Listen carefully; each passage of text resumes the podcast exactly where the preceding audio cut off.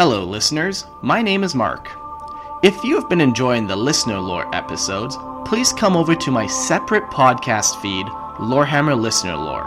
On this daily podcast channel, I will be reading one story a day and sharing your creative works with others and giving my feedback at the end. So, if you like Grimdark 40k short stories, come join me at Lorehammer Listener Lore, the 40k podcast where you get to write the script.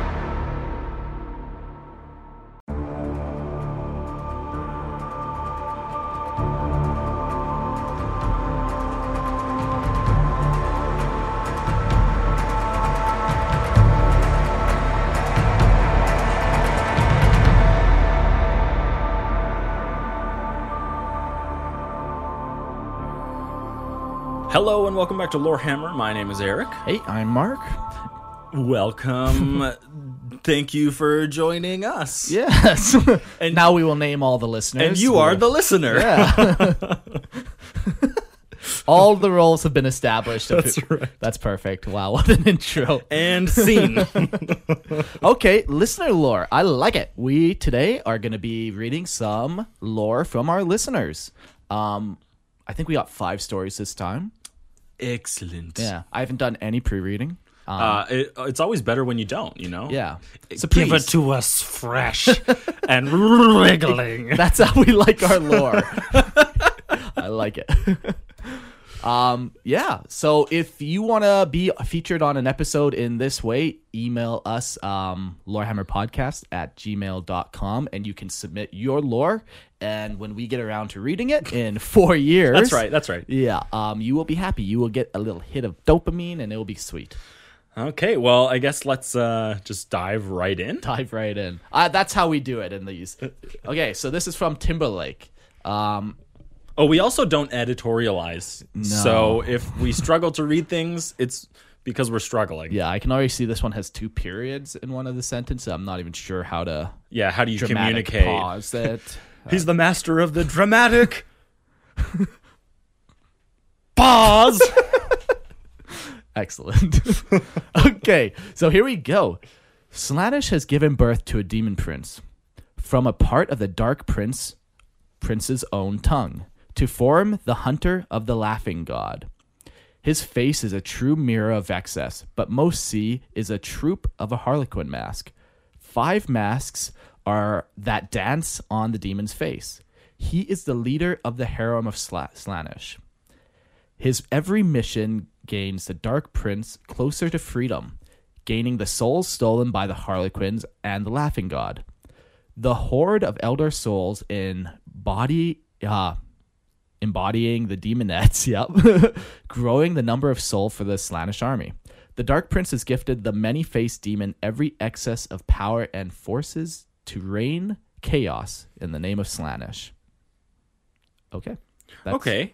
So he he's got like his own chaos demon Slaaneshi war. Are they called war bands? Yeah, uh, sure. Why not? Groups, factions? But it's it, Incursions? I don't fucking know. I don't know what you. I don't know how the demonettes identify. I don't even want to get into that. Okay, they're a They and them, They, yeah, um Slaanesh given birth to a demon prince. The hunter of the laughing god. I think that's kind of neat. yeah, yeah, yeah. Um, Because the laughing god, he seems pointed very against Slaanesh. Yeah, yeah. So why would Slaanesh ignore it?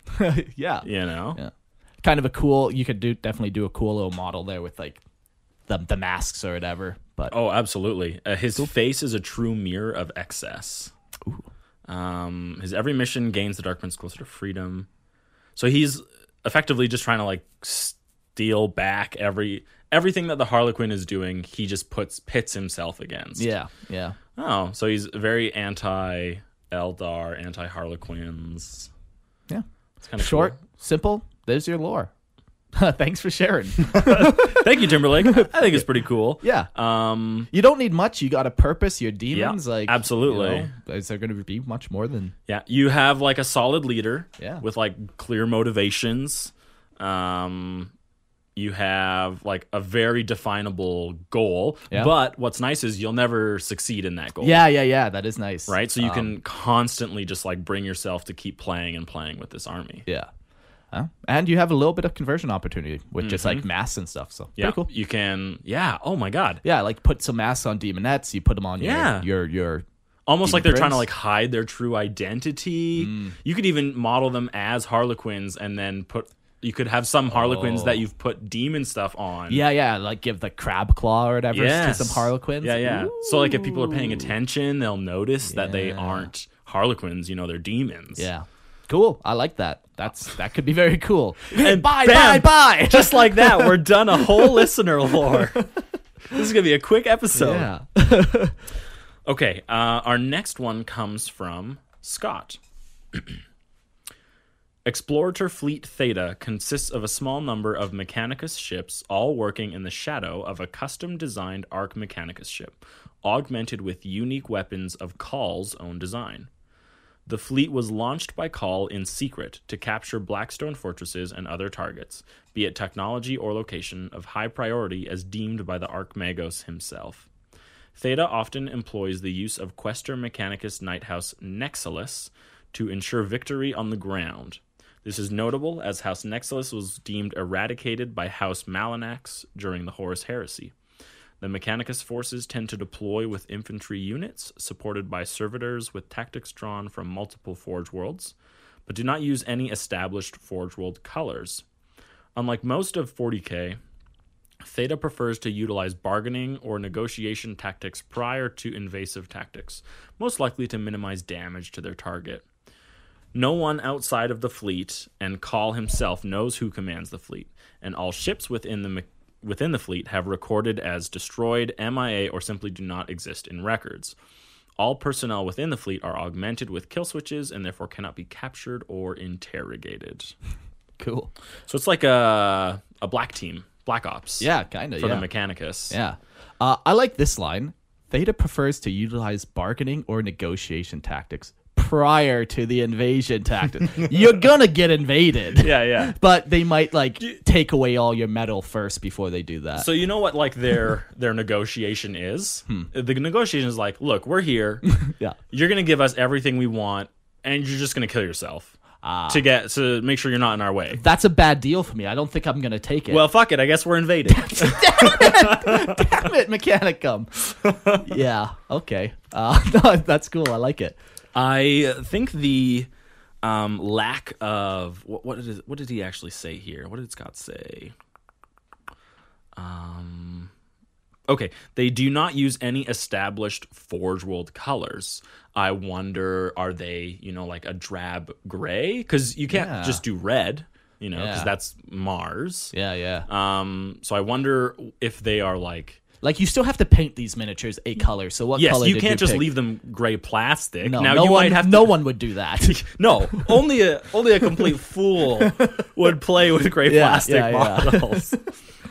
so it says you don't use you don't use uh, established colors. I wonder what do you use? Hmm. You know, um, I like the idea that all your ships are non-existent or MIA or killed in action. Yeah. um, it just amps up the whole Black Ops team. Yeah, thing. and like unique weapons that they have of their own design. Like, yeah, just kind of. very singular use, you know, Yeah. and things you won't find replicated out in uh, the rest of the Imperium. Yeah. Um, now, if I did have, if I had to find something, You do have to. okay, It's the law. uh, I, I'm not sure I, I really like Cawl's involvement in it. Uh, Yeah. he's a little too involved in everything, I think, right now, and it's such a big character that you don't need.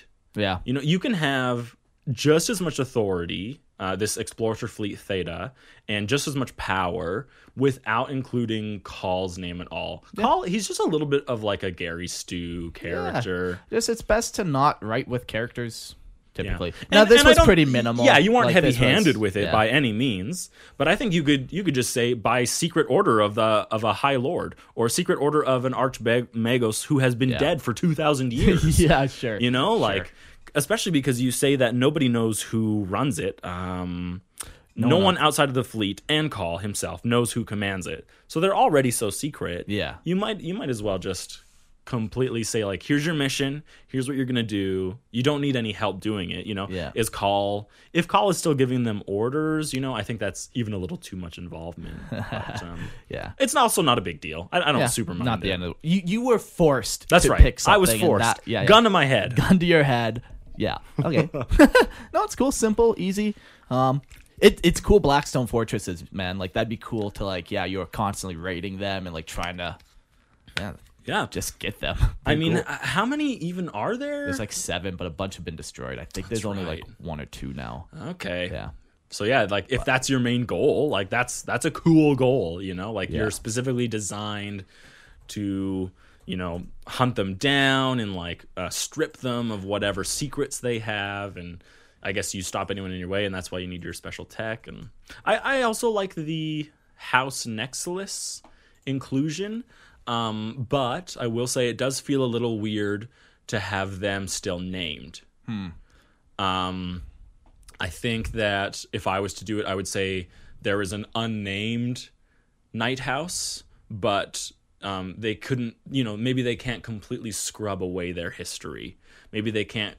There's still like a holdout. There's like one signet in some Questor Knight that like right above where the princeps is there's like one symbol left that they just they couldn't bring themselves to get rid of so Sure. it like makes people think they're of this house nexus or whatever it just Hmm. everything else is so um They don't Shrouded. Use, yeah, they don't use colors to note to Yeah. note their army. exactly Like, yeah, yeah. so why would like it just Yeah. feels like a- anytime someone would see house nexus it should be instantly recognizable Yeah. so that might be something you want to look at i don't know maybe you want people to recognize Maybe. house nexus Oh, I wonder why. yeah What did they do? Who are they? Yeah. well it's house nexus Mark. Yes, of course, of course.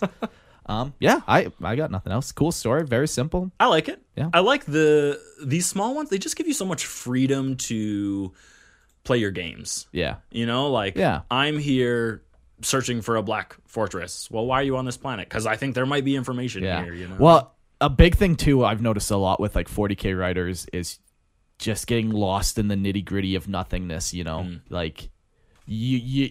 Why did this happen? Well, 2,000 years ago, this minor incident happened here, which caused this whole butterfly effect. You know, it's like not everything needs to be It's just true. like, and yeah. yeah, I I like things that I like things that do that, but I don't want to see it all the time. Yeah, yeah. The, it's nice to just see stuff like this where it's a short paragraph or two. Absolutely. Um, okay.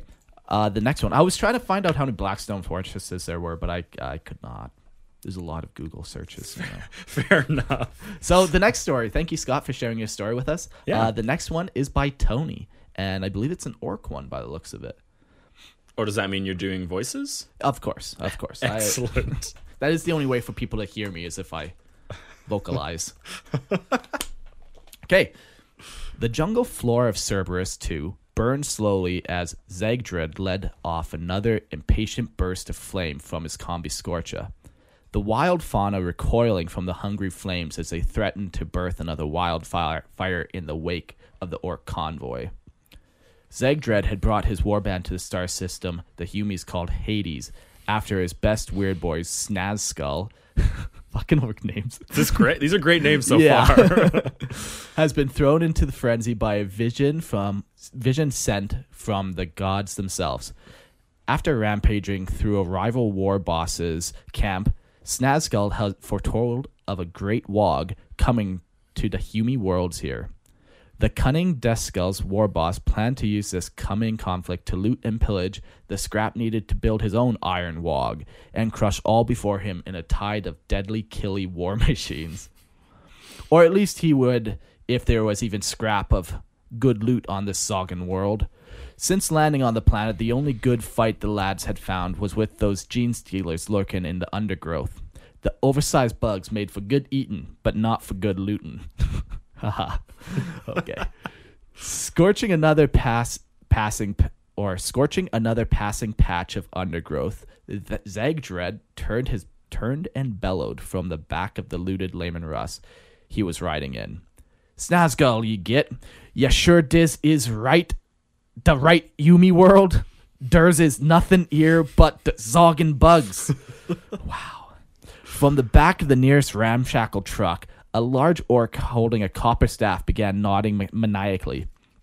Occasionally, flashes of green lightning leaping between the staff and the mechanical headgear that comprised most of the creature's skull.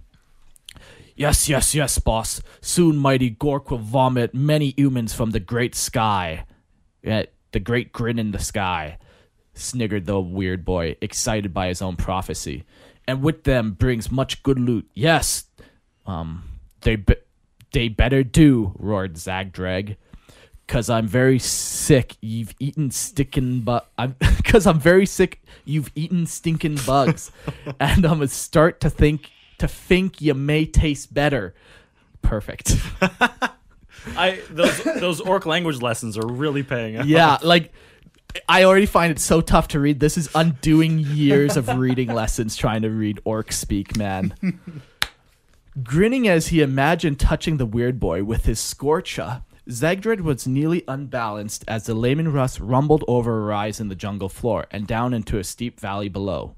Suddenly, the ground around the orc convoy exploded upward with a telltale impacts of heavy, heavy ordnance. Spinning around Zagdreg could see, uh, Zegred could see in the distance Yumi base deep in the valley.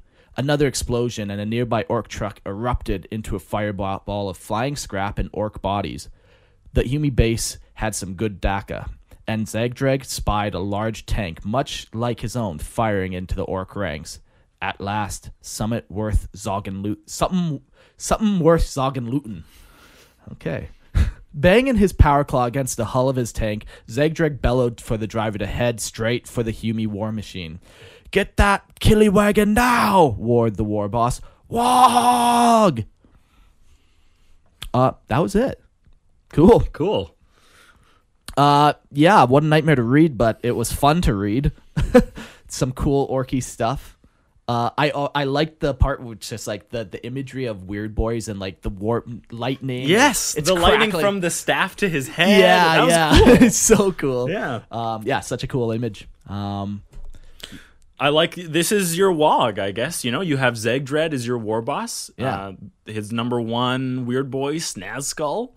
yeah and it seems like they want to do an iron Waaagh which i'm assuming is like lots of vehicles and stuff and just lots of metal so they're after scrap That's pretty cool. I, I like that he you have a Tony included like a preference, like what kind of Waaagh they want to do. Yeah, yeah, There's yeah. like the weird Waaaghs and there's like a, a pain Waaagh. Is that one? yeah yeah yeah Yeah, so an iron Waaagh, you know, Sure. that's cool. Yeah. You have like a focus. I can, with that, I can picture your orc army. yeah yeah yeah You know, it's like a very mechanized yeah thing. I bet you have like a, a stompa somewhere in there too. Lots of iron.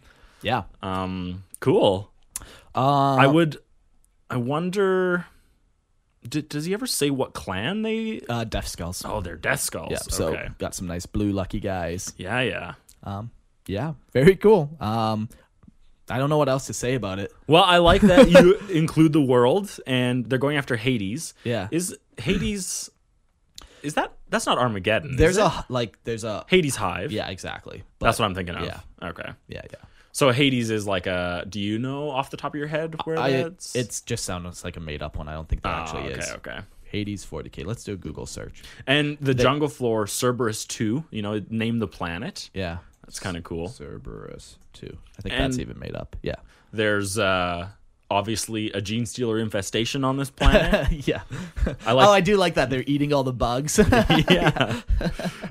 so he's like that line he said, um, uh, da, da, da, da, da. There's nothing here but those zogging bugs. All I could hear is, I ain't had nothing to eat but maggoty bread for three stinking days. Perfect. That's all I could hear. yeah, As you're doing that. Same fucking yeah. Same mentality. God, I'm excited to watch Lord of the Rings.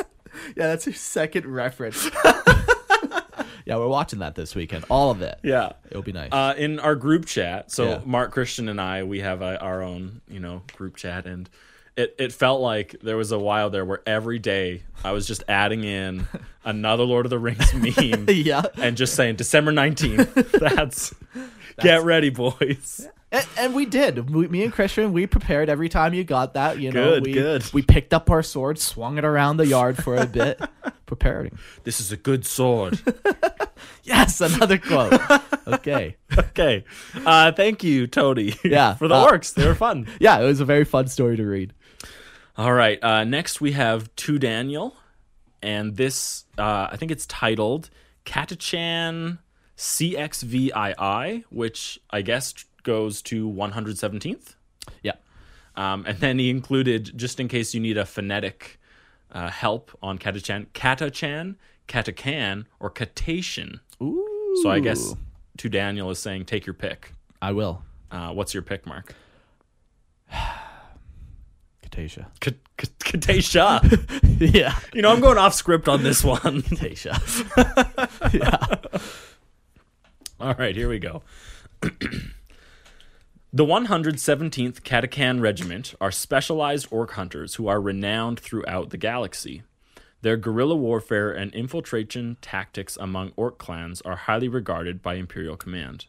They are called on at the most dire of times when an infestation is rapidly claiming the Emperor's worlds or a war boss is getting, quote, too big for his brutes, boots, end quote.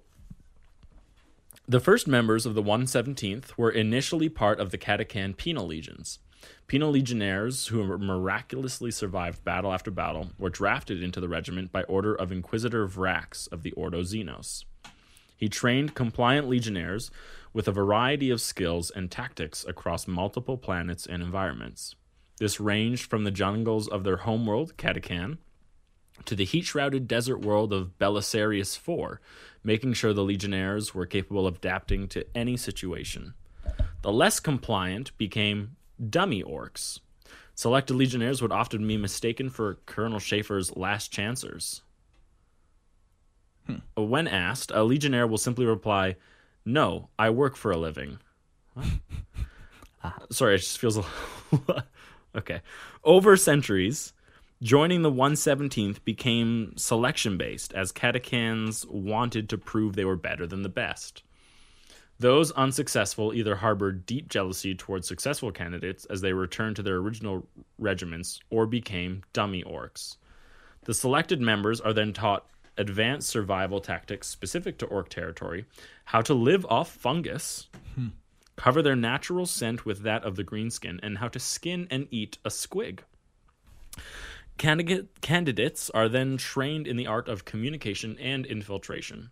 This has led to the members of the 117th to speak with a mixed accent of High Gothic and Old High Orcish. Other Astra Militarum personnel have dubbed this accent Aussie, which has subsequently become the nickname of the 117th. Common phrases by the Aussies are, but not limited to, Uh-huh. Good day, mate. Yeah. yeah. Fair dinkum. Yeah. Flat out like a lizard drinking. you bloody drongo. Uh, and my personal favorite, we're not here to fuck spiders. ah. Of course. I hope that is a common Aussie saying. That's crazy. I would love to land in Australia someday and like, what are we Uh, doing here? Yeah, the passport people. Uh, what is your purpose of business here? That's right. And I answer, well, I'm not here to fuck spiders. Uh, you may enter. That's code. He's he knows the secret password. oh God. Okay. Okay, okay. Uh, Aussies have proved their expertise in infiltration by assassinating a multitude of orc war bosses. It is rumored that the Aussie infiltration is so effective that one member of the 117th eliminated the war boss of the Carnage Killas clan and took his place, leading a Waaagh against the enemies of the Imperium. Imperial records say that Aussies would walk through orc camps painted in green and purple, set booby traps, sabotaging orc vehicles and equipment usually rigging explosives to engine ignition systems, rocket packs, and even creating the famous SEDs, or a squig explosive device, which is the task of incapacitating a squig, compacting as much explosive ordnance inside it as possible, and then waiting for an inquisitive orc to claim its surprise. they would leave the camp as quickly as they arrived. Aussies also employ other infiltration tactics, such as wearing orc war gear, modifying their vehicles to look more orky. Uh, red paint is a common theme, and holding up a life-size painting of an orc with a "Not a Yumi" written boldly on the parchment, or softly chanting "Sneak, sneak," as they carefully make their way through the orc camps. Uh, they have also been known to lure unsuspecting orcs with a whisper of teeth and loot, the orc blindly following the promise of riches only to have their own efficiently removed. Due to the high risk scenarios the Aussies find themselves in, there is never room for mistakes or delays. Once a mission has started, it will not end until it has been completed or the personnel assigned are killed. This go, go, go, or balls to the wall mentality gave them the model who dares win who dares wins. To accomplish these rigorous missions, Aussies use fast, hard-hitting war gear from the Imperial Armory. They prefer to be transported via Valkyrie or bike, covering ground as fast as possible and holding the element of surprise. Sentinels were used for scouting, however, even when converted to look more orky. The Greenskins were still able to identify it as a Yumi vehicle due to a lack of dakka and arms. Uh, other militarum regiments don't believe these modifications are acceptable in the eyes of the Emperor and often query the loyalty of the Aussies. Any accusations are quickly rebuked by Inquisitor Vrax. The exact numbers of troops and vehicles, vehicle types, and weapon loadouts have never been recorded into Imperial records. This is due to the scholar assigned to keeping records vanished after he was volunteered or voluntold Yeah, yeah. to make the first SED or squid explosive device. Okay. Very cool. Um, yeah, that's sweet. I the only change I'm making in my head is these should have been Ogryn. I think they would just be able to fit in just a little bit better. Okay. But uh, if there was, I mean, Catachans are the biggest humans, but they're still Yeah. just humans. orcs are like what are they? Eight feet potentially. Yeah, You know, These are these are big boys. Yeah, but like it, I love all the themes and like in my mind it just makes it better when it's like Ogryn like and they're chanting sneak like they believe it then Sure, like, the yeah. Ogryns believe it the orcs believe it everyone's believing it you know Everyone's submitting to this reality. yeah exactly but no I honestly really enjoy that there's some funny stuff um I wonder at uh, the Ordo Xenos, the inquisitorial involvement in this regiment. So Inquisitor Vrax was the first. Uh, da, da, da. They were people were drafted into the regiment by order of Inquisitor Vax of the Ordo Xenos. He trained compliant legionnaires with a variety of skills and tactics across multiple planets and environments. They've it's got like a real Rambo, yeah um, like At Parker, our purpose is simple. We want to make the world a better place by working more efficiently, by using more sustainable practices, by developing better technologies. We keep moving forward.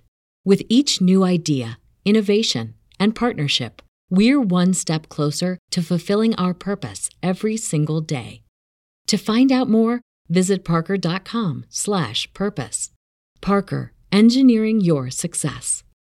Say goodbye to your credit card rewards. Greedy corporate mega stores, led by Walmart and Target, are pushing for a law in Congress to take away your hard earned cash back and travel points to line their pockets. The Durbin Marshall credit card bill would enact harmful credit card routing mandates that would end credit card rewards as we know it. If you love your credit card rewards, tell your lawmakers hands off my rewards. Tell them to oppose the Durbin Marshall credit card bill.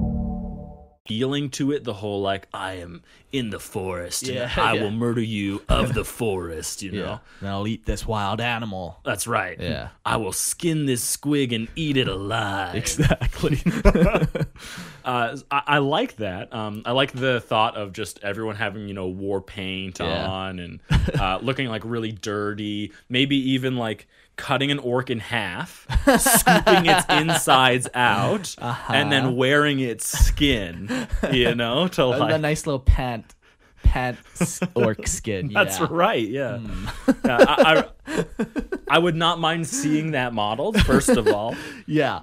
There there could be just some wild orc mod. I love the the one guy who actually ended up taking over the orc warband and leading against other armies. Like, yeah, That's how good they are at infiltrating orcs, you Yeah. know. And um, I do, I do like the inclusion of the Ordo Xenos. Uh, Yeah. obviously, they would just have a little bit more understanding, and it kind of allows you to get away with some of the more heretical. yeah, like modifying vehicles and Yes, stuff. absolutely. To to look orky, Yeah. you know, like that's a pretty big no no. Like But the the Ordo Xenos guys, they would understand that. Like, Absolutely, yeah. They're Okay, like, yeah. maybe you're doing something wrong, but it's for the good of what we're doing, you know? Yeah. Um, yeah, I wonder if they are, uh, you know, like run by Inquisitor Vax. You know, is he like Hmm. their regiment commander? Is their authority still part of the regiments? Or has he kind of like made it his own yeah. uh, inquisitorial retinue type of thing, you know? like it sounds like it was still a part of like the guard regiment. Yeah, like, that's what it- I thought too. Because a lot of regiments still like engage with them, is what it sounded like. Yeah. Yeah, I don't know. But um, I th- I think Vrax must just be around all the time because any accusations are quickly rebuked by Inquisitor Vrax. oh well, know? then yeah, he must be around. Yeah. yeah. Um, yeah, just leading the penal legion. Very cool. Yeah. I now okay, dummy orcs. Do you think that means that these failed recruits are literally used as like training live dummies and they're like we're going to paint you green and hunt you. I can't think of another reason why you'd be called a dummy orc. Yeah, I don't know. I, I couldn't quite piss that piece that together either. I couldn't piss it together either. piss it together. Um, I don't understand this. I'm I'm not super familiar super familiar with the last chancers. So it said several selected legionnaires would often be mistaken for Colonel Schaeffer's last chancers. Any idea what that means? Yeah, I don't know why they would be. Just because they're like one man army. I have fucking no idea. But it it sounds like the dummy orc, orcs are actually the members that are taught advanced survival tactics specifically to orc territory. They're the ones who go and do all these things.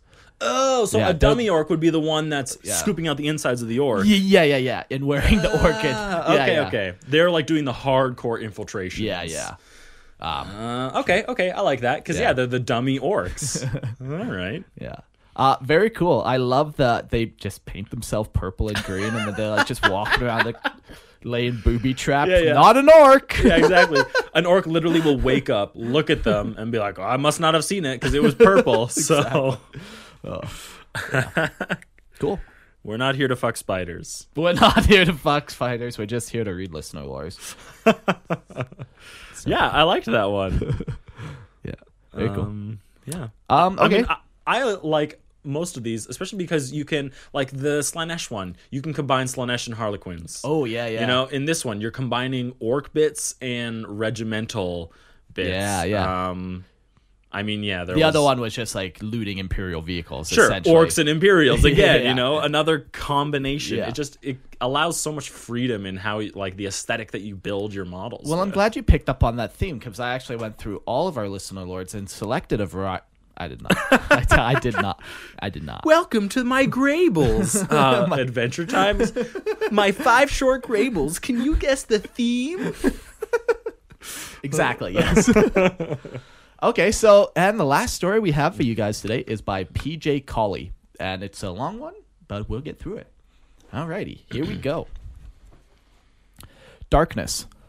All the Ardon could see through the main viewing port of the bridge. As far as he could see, there was nothing in bef- nothing in before him except the darkness of space. The distant flickering light of remote stars was all that broke it up.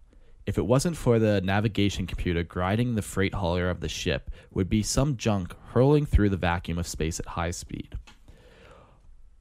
Adron enjoyed the haul trips between the inner system planets and the outer ring stations.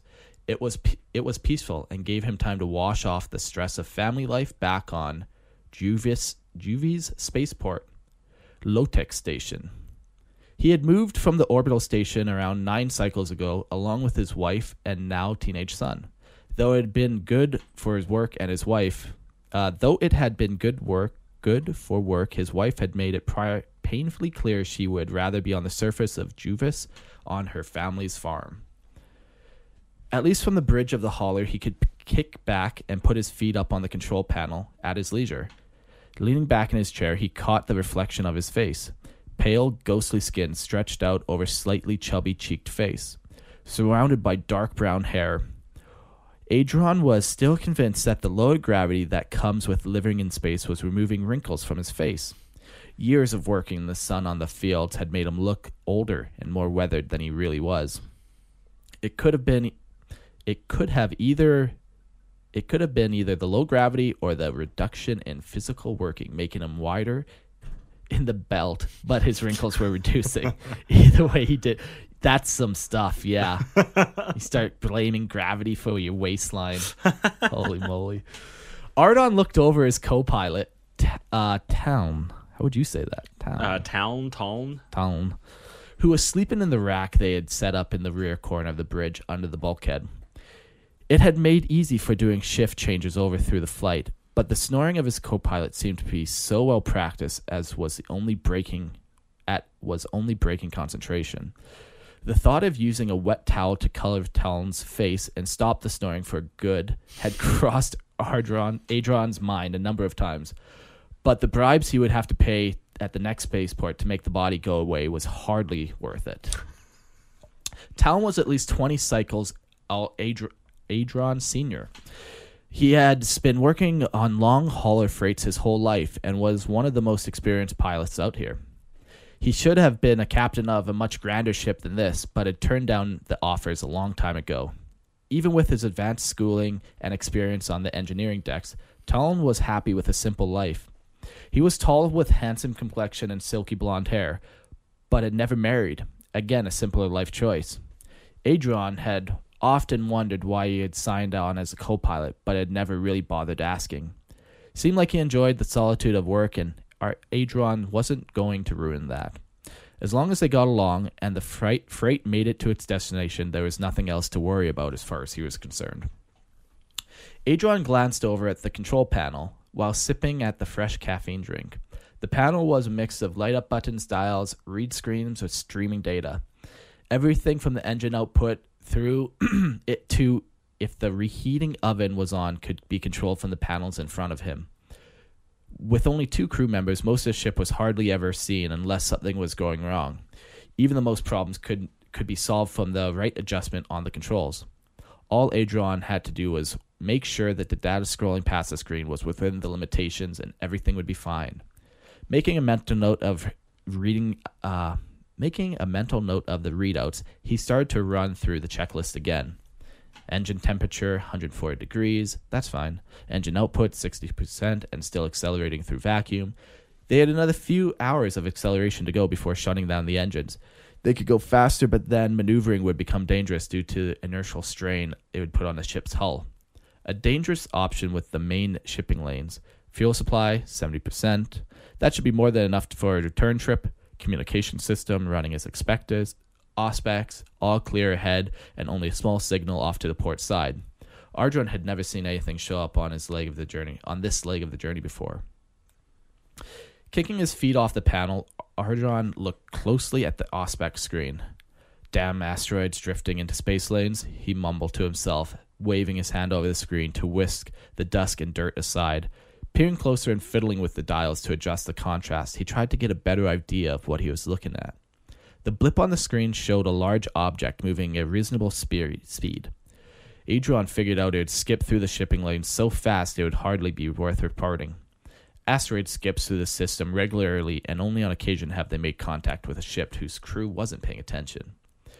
The object was now getting close enough that the Auspex system was able to start plotting its course, dotting lines forming ahead of the object, measuring its velocity and direction.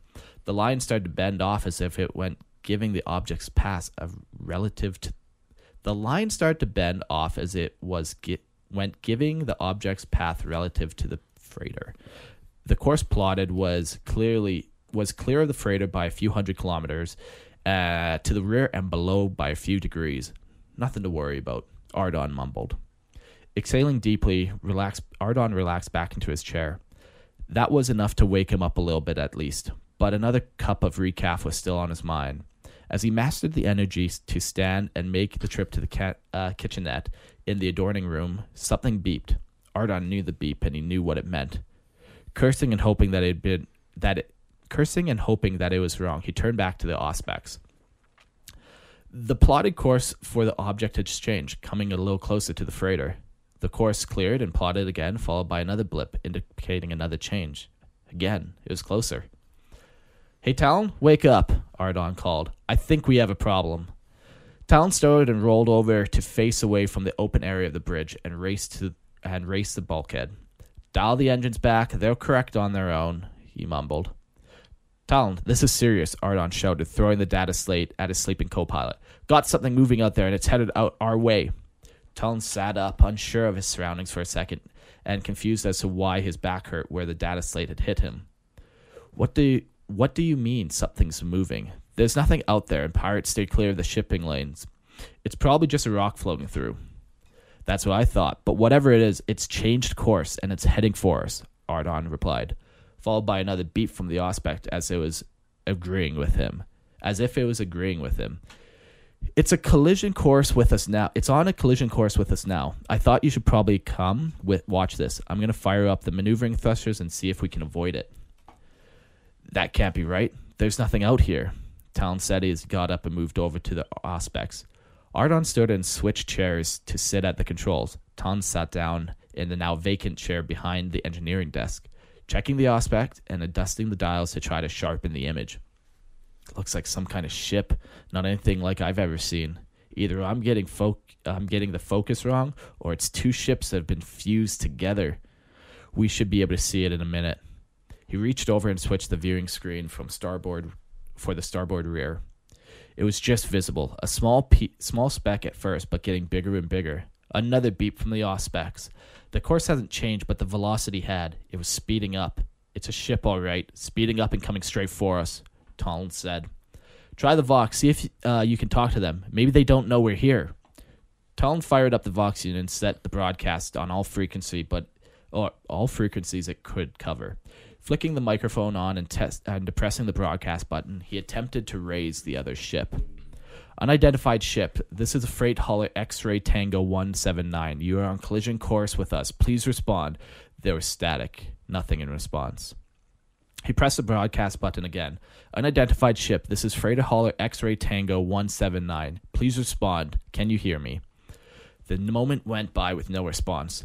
Talon glanced over at Ardon, who was watching intently from the other side of the main console. He shrugged as the Vox spat out static.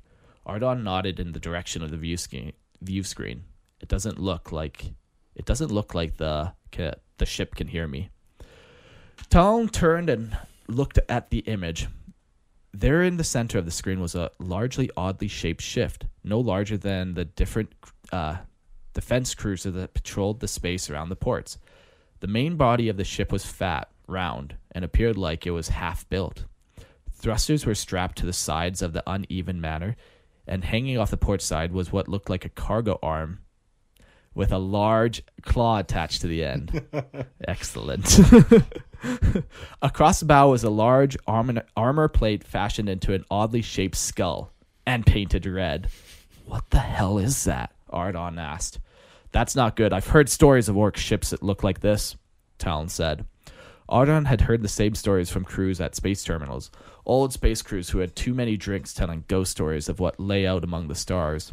Crazed creatures with green skins that would destroy worlds by slaughtering every living creature on them.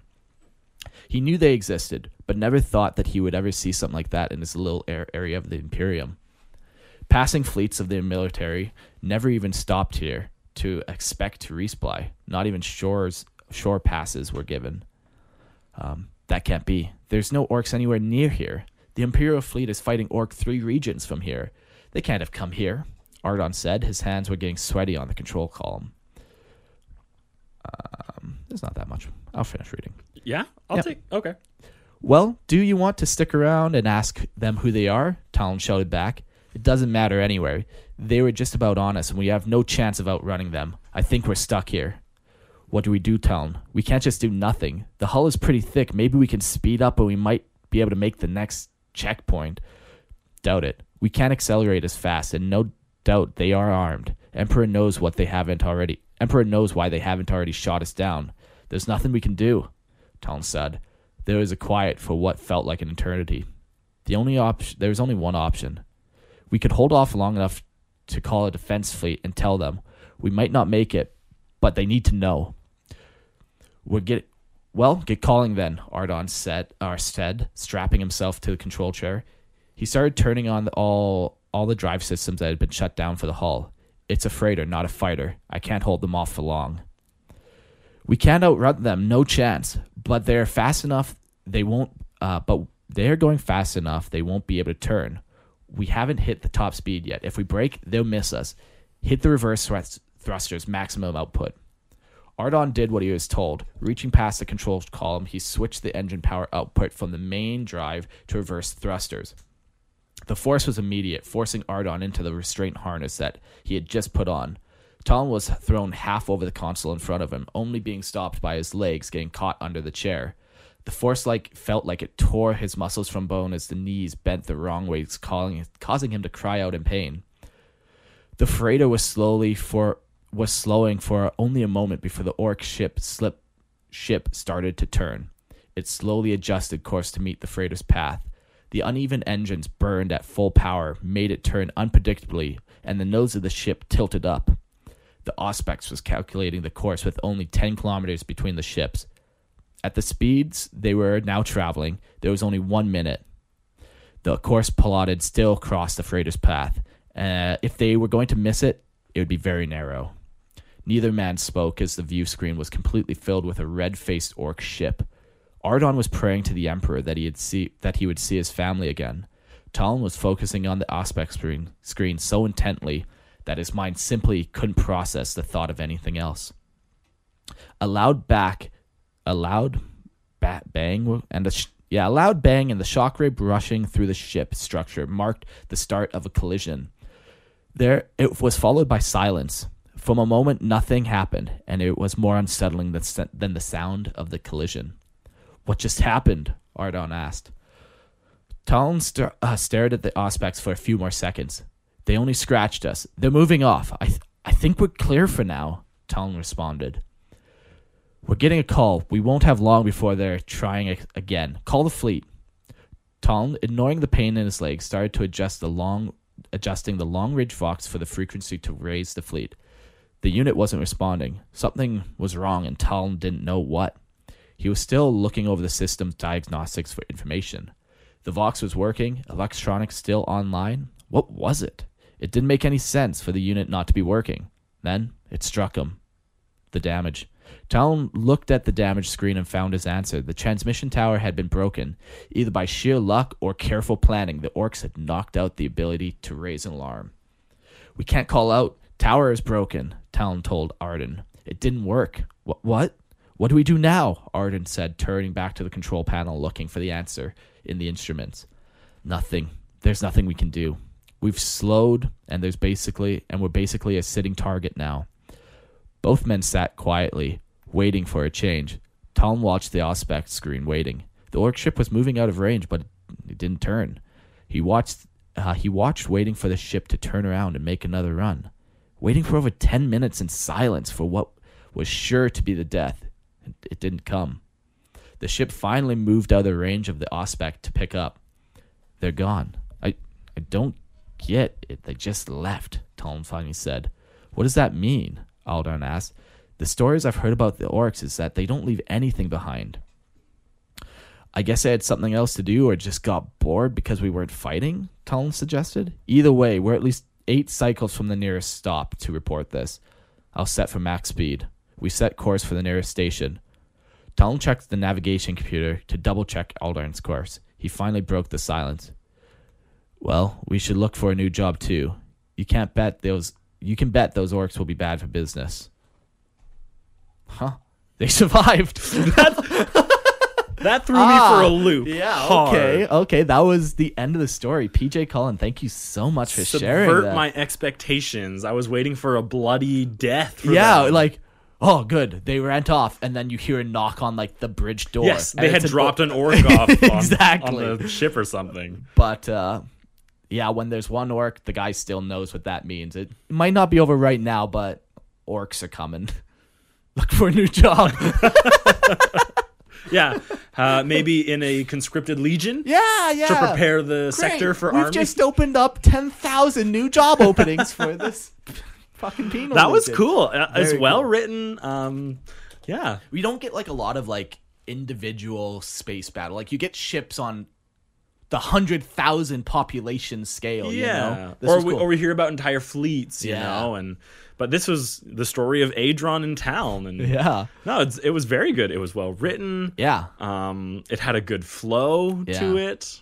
Nice pacing. Very nice. Um, yeah, it was written very nice to read and stuff. I appreciate that. Um, it interacted nicely with the technology. You know, like I, I could really picture the entire console set that he was Yeah. looking at. I, I agree with you. He painted a good picture of it. I just don't know if it was a 40k picture of it. Like, Hmm. What do you think was missing? like he used the word Auspex, but that was like the only 40k word. Data slate. Data slate that can be That very got me. like I don't know. I, I just there was not one mention of a skull on the floor somewhere. you Okay, know, okay. You know there were there just was. I this could be put into any sci-fi setting. It That's doesn't true. necessarily scream 40k to me. Okay, Um, okay. There's a couple cool things like you know you see that oddly shaped skull painted red uh, of the orc ship. You know there's a couple things like that that are very. You painted that picture perfectly, or like when you're slowly describing like the fuse ship and it's got like this arm and you know Yeah, there, like there that are, claw. yeah, yeah, yeah. Like there are some very cool 40k parts to it, but I wonder if that's intentional. it might be. Now, we've talked before about how 40K, the galaxy itself is so massive that anything can exist in it. Yeah. Like uh, a romance story or just a high adventure, even Mm-hmm. like high fantasy. That exists on some planet Yeah, somewhere. in 40K. I wonder if his intention was to kind of introduce something, a story in 40K that we know is in 40k basically because we're told it Yeah. but that doesn't necessarily feel 40k because i agree that there is it's missing a little bit of the grim dark that you expect Yeah. um in 40k Like there wasn't even a bloody nose. Like somebody should have definitely slammed their fucking face into a Sure. column and broke their nose. yeah during the breaking Yeah, you know um Yeah, like it, it was very that. cool, but I understand just, that. it could just fit into any sci-fi. But I really still enjoyed this yeah. story. i love that it didn't end how i complete i knew Yeah. it was going to you know yeah, i knew right off the beginning oh they're orcs well they're gonna die Yeah, and yeah i, I appreciate that it's kind of a cool concept too. Just like you're, these two guys, they've never seen orcs. Like no they they're stories Yeah, that yeah, exactly. It's kind of such a cool concept. Like not every world in the Imperium is a war zone. Most aren't, in fact. It's probably a relatively peaceful empire, but you do have these hotspot planets that are like right you get armageddon and you exactly. get vigilus you yeah. know But like yeah, vast swaths of the Imperium go unmolested for thousands of years. You know. Yeah. Um, so much that they, you know, war is kind might even just be a thing that happens somewhere else. Yeah, just stories told about the orcs you've Yeah. never seen. You've never seen a space marine in your life. Yeah. You've never seen like a, a fighter ship in your life. You know, I like that one line, yeah. like, this is a freighter, not a fighter. You yeah, that was cool too. Like how they tried to like throw off the orc ship or Yeah, whatever, by like yeah. breaking. Yeah, very cool. No, I think this person has a nice grasp on like space Mm. and like how you would act in space, you know, and Yeah. yeah, it was cool. and just like yeah like in space it's so vast the distances like yeah there will be 10 minutes of silence where you're like i know they're out there i know they're even a million miles away but my god they're so close you know like yeah. To be so close, yeah, that they were able to scratch, damage the tower on it. yeah Uh, I like to think that it was just luck, personally. Mm. You know, okay okay orcs. And why did they leave? why the fuck did they leave? i like know? i like that it's yeah maybe they just we didn't fight back and that's what they wanted yeah. Oh Yeah. my god. Yeah. Yeah. All they were wanting for is a good fight, and these Yeah. people clearly aren't going to give them a good fight. yeah very cool Crazy. Yeah. Thank you, PJ Colley. That was awesome. yeah that was sweet It Thank was a so cool much. story. Yeah. Um, sweet. Well, that is our episode. Um, if you have a short story that you would like to submit, send it to lorehammerpodcast at gmail.com and we'll add it to our inbox. Yeah, we'd love to read it and then talk about it, maybe even ask questions or anything. Yeah, today was a pretty good batch, I must Mm-hmm. Yeah, say. there was some good ones. Yeah. Aussies and fair dinkum. Fuck. Yeah, very cool. Uh, well, I guess that's the that kind of wraps it up. Hey, Yeah, yeah. Um, we're hoping to get another episode out here before the end of the year. um, Hit, hit us up on Discord what you want. I'm uh, I'm thinking right now, as of right now, I'm thinking I want to do an Octarius War segment. Okay. Um, we haven't talked about orcs or tyranids in a while. What better way? wow, And uh, it's cool. It's it's like uh, that's the never-ending growth battle, isn't yeah, it? Yeah, yeah, yeah, So it'd be cool to unpack that. They've added a bunch of lore to it recently that I haven't read, so I'm kind of excited to see what's happening. Okay. Well, um, you know, as if that wasn't enough, Yeah. if that's not enough to get your juices going, then you know, message Mark on our Discord. Yeah, Tell him message that's what you want to hear. Yeah, yeah. Or tell me what else you want to hear. you know? Sure, yeah. Uh, well, I guess we'll see you guys later. Yeah. Thanks for listening.